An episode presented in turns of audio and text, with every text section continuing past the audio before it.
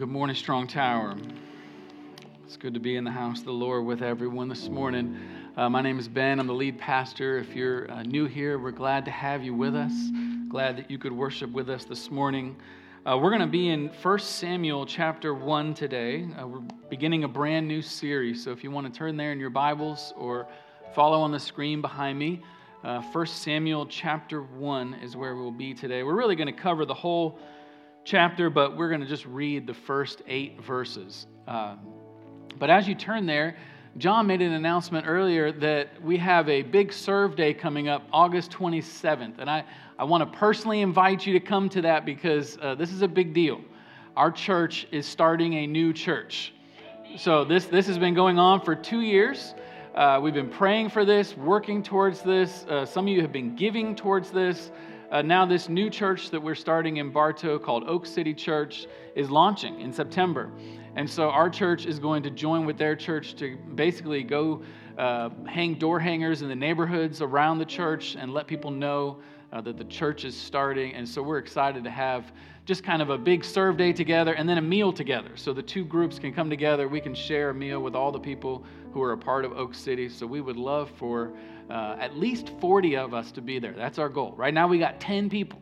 So I'm saying I need 30 more people in this room to show up. So we got enough bodies to do the work and to have a good party. All right? So uh, we want you to be there August 27th. It'll be that afternoon. Uh, let's read 1 Samuel chapter 1, verses 1 through 8. 1 through 8. Hear the reading of God's word. There was a certain man of Ramathaim Zophim, of the hill country of Ephraim, whose name was Elkanah, the son of Jeroham, son of Elihu, son of Tohu, son of Zuph, an Ephrathite. He had two wives. The name of the one was Hannah, and the name of the other Peninnah. And Peninnah had children, but Hannah had no children. Now, this man used to go up year by year from his city to worship and to sacrifice to the Lord of hosts at Shiloh, where the two sons of Eli, Hophni and Phinehas, were priests of the Lord. On the day when Elkanah sacrificed, he would give portions to Peninnah his wife and to all her sons and daughters. But to Hannah he gave a double portion, because he loved her, though the Lord had closed her womb. And her rival used to provoke her grievously, to irritate her because the Lord had closed her womb. So it went on year by year. As often as she went up to the house of the Lord, she used to provoke her. Therefore Hannah wept and would not eat. And Elkanah, her husband, said to her, Hannah, why do you weep, and why do you not eat? And why is your heart sad? Am I not more to you than ten sons? Amen. This is the word of the Lord. I want to tag our text today the work of waiting. The work of waiting. Let's pray before we begin. Father, thank you for your word. Thank you that as we come in this place, uh, you promise to meet us here. You say, where there's two or three gathered in your name, you are here amongst us. And so, Lord, as you are here, we ask that you would speak. Speak to us in your word. Help us to hear, help us to listen, to know what you're saying to us in the scriptures, that we might be transformed in our whole being, that our heart, our mind, our very soul would be transformed today. God, we're asking that you would do it for your glory and our good. In Christ's name we pray. Amen. Amen. You may be seated. Henry Royce grew up uh, in poverty and was forced to begin uh, working at the young age of nine. And when he grew up, he became a, a large, bearded, solid man. He, he was known for uh, being uh, kind of a perfectionist with a hard work ethic. And he, he became one of the most famous engineers in all of Europe. He was well respected, well known, kind of a self made man. And in contrast to that, there was another man named Charles Rolls. And Charles Rolls grew up with a silver spoon in his mouth. Like he grew up with all that you could imagine, and he was not necessarily a hard worker, but he was brilliant. He could get by because he knew so much, and he was educated at Cambridge and, and became an incredible engineer as well in his own right. And they had a mutual friend. And this mutual friend said that these two were destined to meet. He had to get them together. And so he set up a lunch at the Manchester Hotel where they would meet. And as soon as they sat down, they started to talk and they hit it off right away. They became instant friends. Rolls met Royce. And now the two are, are having this great conversation. They're, they're getting to know each other. It went so well that Rolls decided to let Royce drive his car after lunch, take it for a spin around the block. And, and this is the car that he had been working on, he had been engineering and designing. And so he took it around, and as soon as he got back, he said this. He said, I can sell as many of these as you want as long as the name on the front is Rolls Royce. And the rest is history. It was the turning point that they needed. It was a turning point in their stories. It was a turning point, really, for the car manufacturing world. It, it was a turning point. Now, life is full of these kind of turning points, right? You can look back over your life and you can see turning points where you saw this one thing that changed everything in your life. Many of those are positive things, right? You look back and you think, you know, the first time you held a child in your hands in, in the delivery room and you realized, I am now a mother, I am now a father, right? That, that changes everything. Or maybe when you fell in love with the person of your dreams and, and you uh, proposed to that person or you said yes to that person and now you know this is going to change everything in my life. Or maybe it was that promotion you had been working for so long in your career, year after year, and you finally get the promotion and your career changed. Right? It can be those kinds of good turns, right? But it can also be a painful turn. Maybe it's the car accident that changed everything in your family. Maybe it was a friend that abandoned you or betrayed you, or maybe it was some tragic injury that still plagues your life today. Whatever it may be, there's these turning points that can be positive or negative, but life is full of them. Life is full of these turning points. And as we come to this text today, we're starting a brand new series in 1 Samuel. And 1 Samuel, if you want to picture it like this, is one massive turning point in the Bible. It is a huge turning point in the history of Israel because, because Israel's history right now, they are in a waiting stage. They're waiting because if you look back and what happens before 1 Samuel, you have the book of Judges. And the book of Judges is a period in Israel's history where uh, there, there was just a lot of chaos. There, they were in the promised land, but they weren't quite settled yet. They were in the promised land, but, but there were these people that would come along to try to help them along the way because they would fall into sin, they would fall into oppression, and things would get really bad. And, and next thing you know, they couldn't deliver themselves. And so God would send these people, these men and these women called judges. And the judges would call them back to Himself, they would call them to repentance. And when they came back to the Lord, everything changed for a moment. And then they got back into it and then they got delivered. And then they got back into sin, and then they got delivered. They, they went through this cycle year after year, generation after generation, and now they're waiting. They're waiting. Is there any way that someone can bring stability to the chaos? They're waiting for a king. The whole book of Judges is about we're waiting for a king, and it ends like this it says, Everyone did what was right in their own eyes because there was no king. Right? And now we come to 1 Samuel, and we're introduced or we're brought into this waiting as we enter the story. And Israel's waiting is represented by Hannah's waiting. Right? So follow me for a second. We're introduced to Hannah's story through her husband Elkanah. And Elkanah is introduced like this. He's given a genealogy. And in the Old Testament, when you were given a genealogy, usually that meant you were a prominent person, maybe even a king. And so the author of 1 Samuel is giving us kind of this hint He's saying, oh, look, look, here's the king. The king is coming. And then you're expecting that, and then he's not the king. He's just an ordinary guy, faithful in his worship, faithful in his, his relationship with God, just an ordinary guy with an ordinary family. And just like any ordinary family, they've got drama. Lots of drama. See, y'all don't know when to say amen. This, their family has drama. And just like me, listen, this is, this is how it gets set up. He, we're introduced to Elkanah, and then we realize that Elkanah's family has two wives. And now I'm just going to pause for a second that you'll see in the Old Testament many examples of people with multiple wives, and you'll never see it uh, displayed well. This is not, this is not a, a suggestion. This is just saying what happened. And here we have Elkanah with two wives. The first is Peninnah, the second is Hannah. And Penina has many children. Hannah has no children. And here's the tension in the text Hannah is waiting for a child.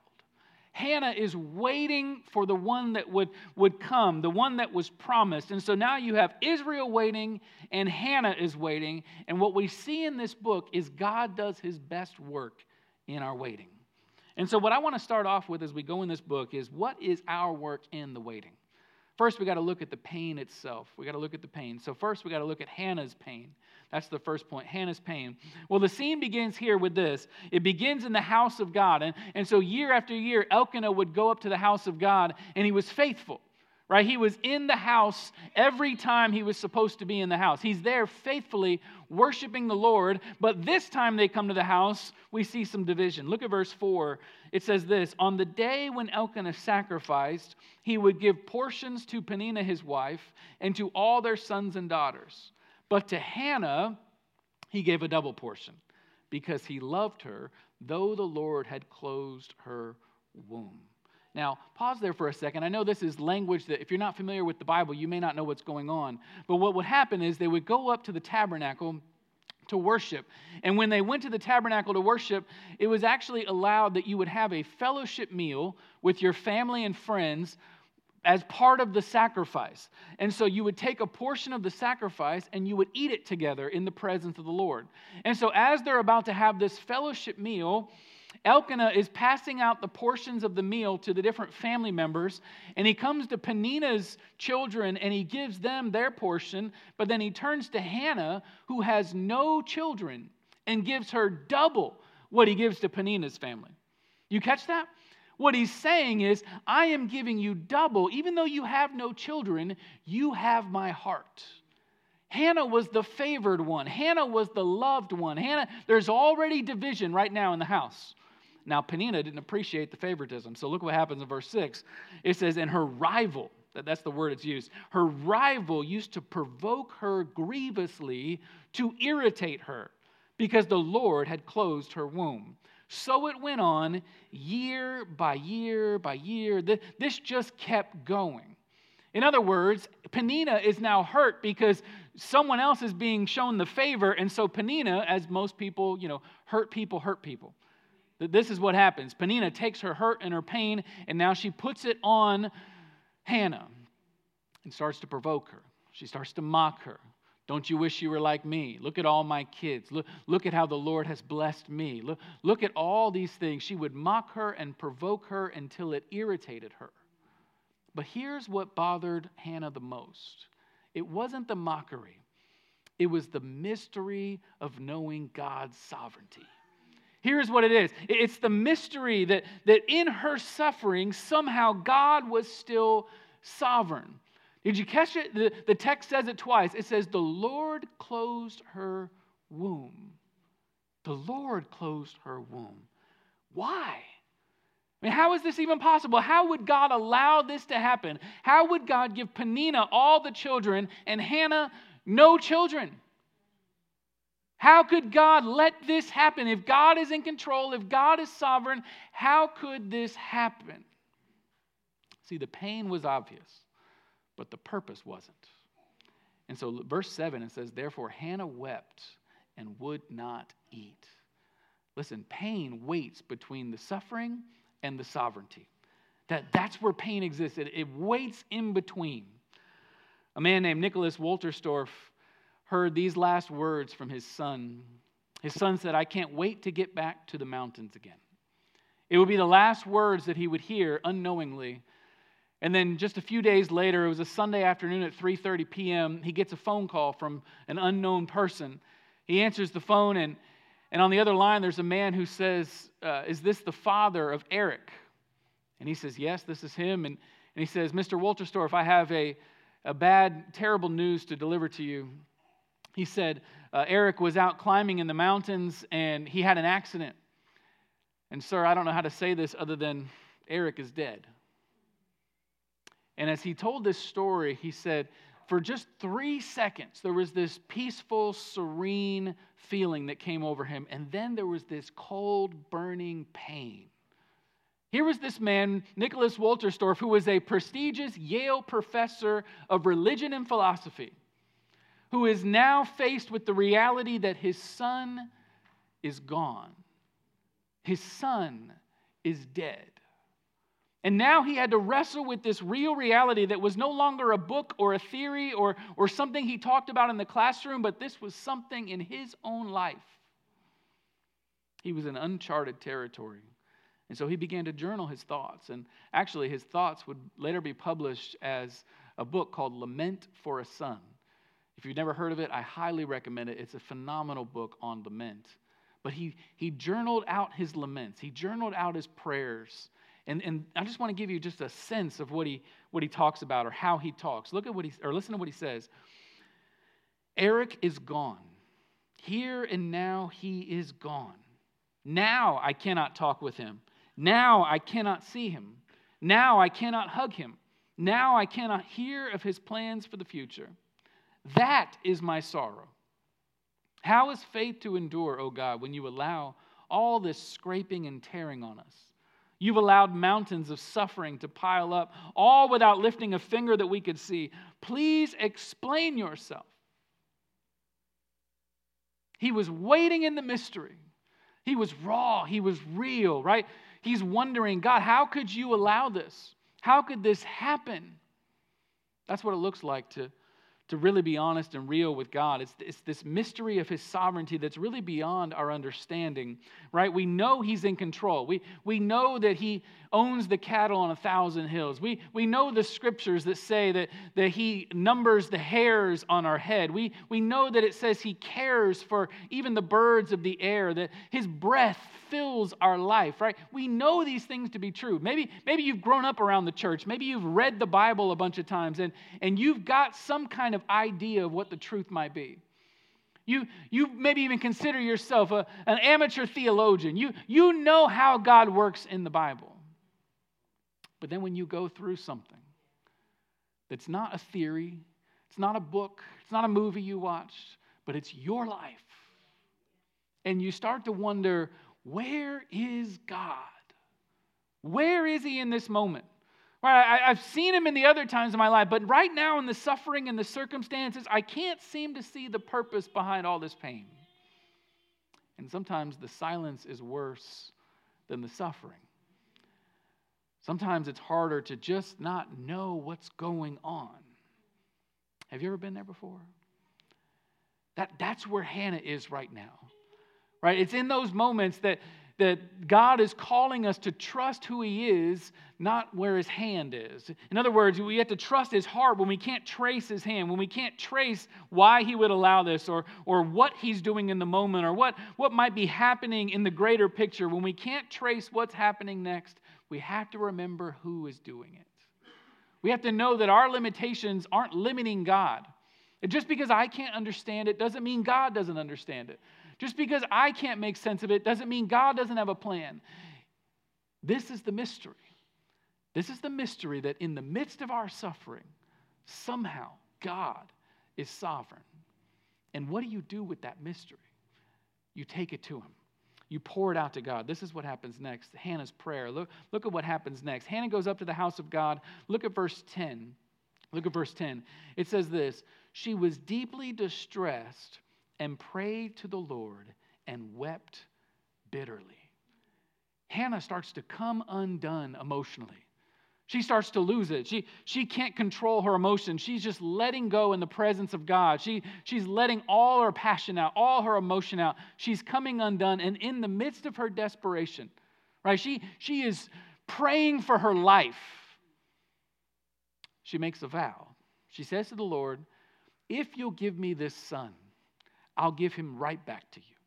If you give me a son, I'll give him to you, and he will serve you all the days of his life. He will be in your service. She makes this vow as she's pouring out her heart. She's giving everything she has to God. And as she's praying, Eli, the priest in the tabernacle, he sees her. He watches her. He observes her. And, and he sees her losing herself emotionally. He sees her pouring out her heart, and he misinterprets the whole situation. He judges her from a distance because he doesn't know her situation. He doesn't know her story. He doesn't know her pain. And so he sees a woman who, who looks like she's too emotional in church. He sees a woman who looks like maybe there's something off. And he actually thinks she's drunk. This is what he says in verse 14. He says, How long will you go on being drunk? Put your wine away from you. I mean, here's this woman going through the hardest moment in her life, and she's looking for relief in the house of God, and instead she finds ridicule. It was pain upon pain. And so then Hannah responds. Look at what she says in verse 15. She says, No, my Lord, I am a woman troubled in spirit.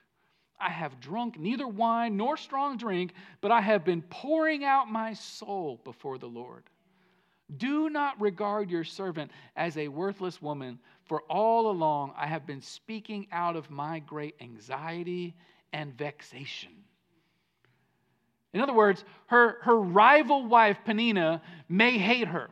She may provoke her. Her, her husband, Elkanah, may not understand her and, and be able to relate to her. Her priest may judge her and, and question her.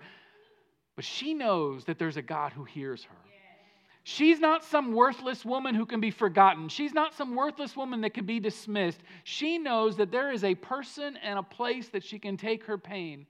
It's the God who hears. It's the God who hears her in that moment.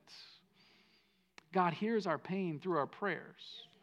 There, there's a man who wrote a book called Dark Clouds, Deep Mercy. His name is Mark Vroegop.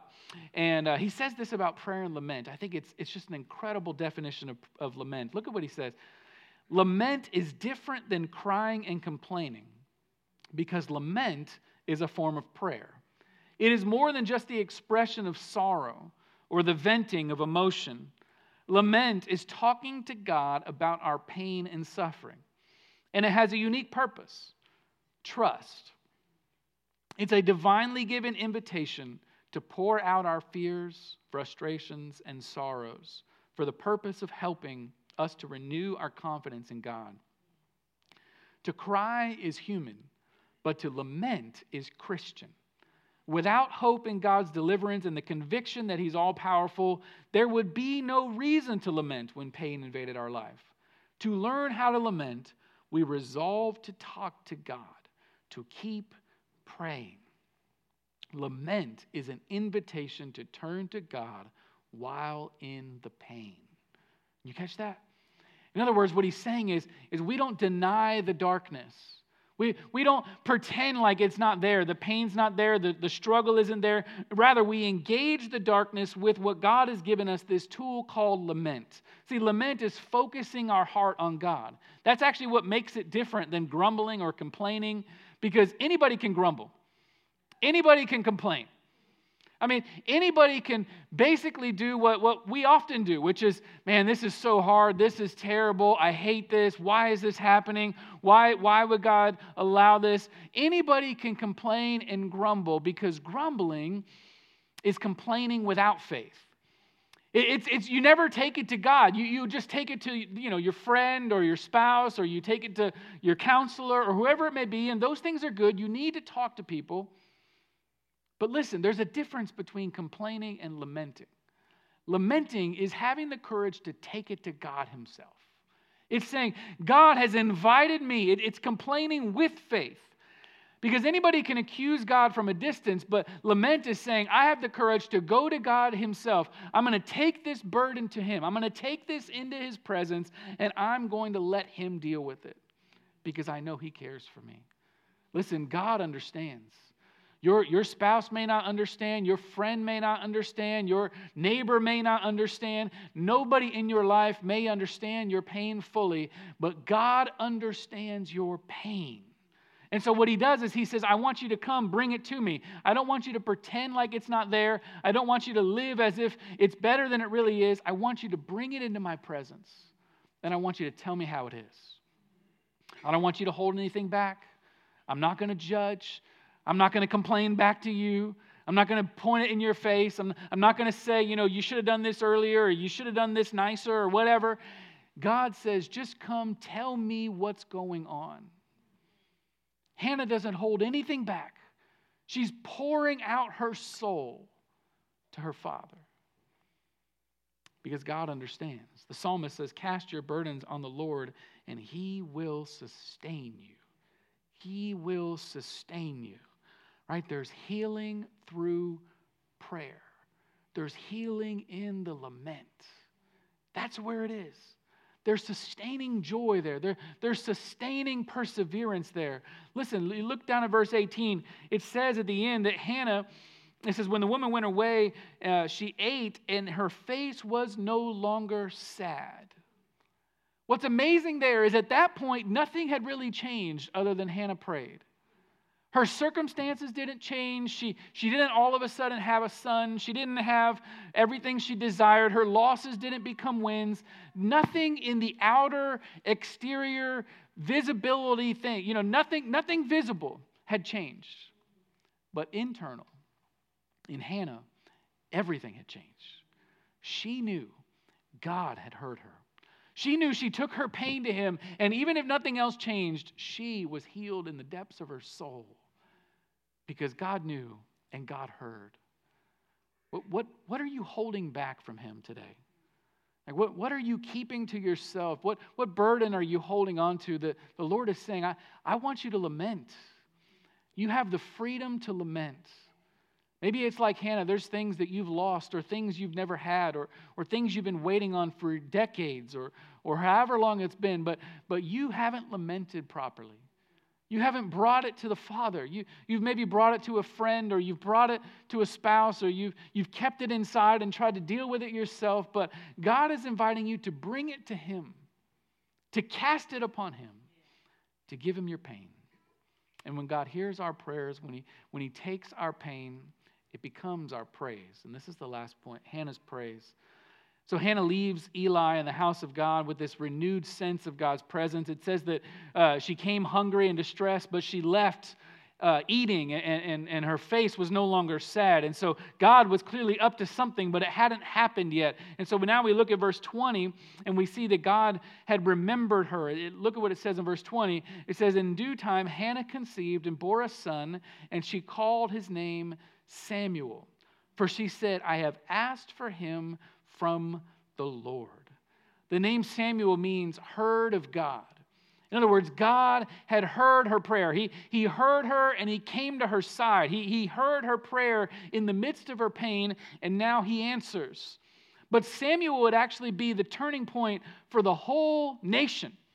So when God hears Hannah's prayer, when God hears Hannah's faith, that she clings to him in the midst of her pain, he doesn't just hear Hannah, he hears all of Israel's pain. He hears the whole nation. And so Samuel would grow up and Samuel would become that transition figure. We're going to look as we see the whole book that Samuel becomes the last judge. He, he transitions to this, this season of, of Israel becoming a kingdom and the Davidic kingdom being established. And so what's happening here is God is not just hearing Hannah, he's hearing all his people. He's hearing all the people who are crying out. He's hearing the longing. And now the time comes for Hannah to do what she had said she would do that she would give her son back, that she would wean her son and then give him to the tabernacle. And when she does that, there's this praise that happens. I mean, could you imagine for a moment that Hannah had been waiting for this son for years, decades? We don't know how long it had been. She had been waiting for this son, and as soon as she gets him and the Lord hears her prayer, she gives him back. I mean, could you imagine how hard that would have been, how emotional that would have been, how, how terrifying that would have been to give back what the Lord had given? And yet she does it with joy.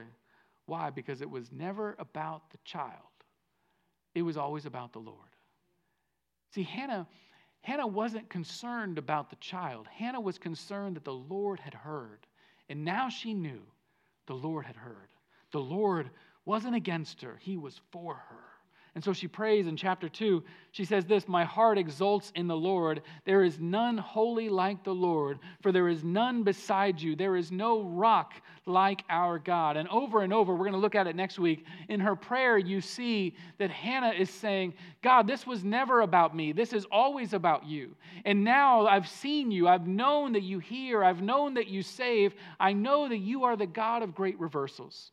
You're the God who can change everything. You're the God that can turn it all around. You have the power to turn any situation upside down because he brings life out of barrenness. He brings joy out of sorrow. He brings peace out of pain. He brings the proud low and the humble high. This is the great reversal. This is what's about to happen in all of God's people, and Hannah gets the first fruits of it. She sees that everything is changing because of this. And in fact, this great reversal uh, would show up again in the song of a young Mary, the mother of Jesus. And Mary's song was called the Magnificat.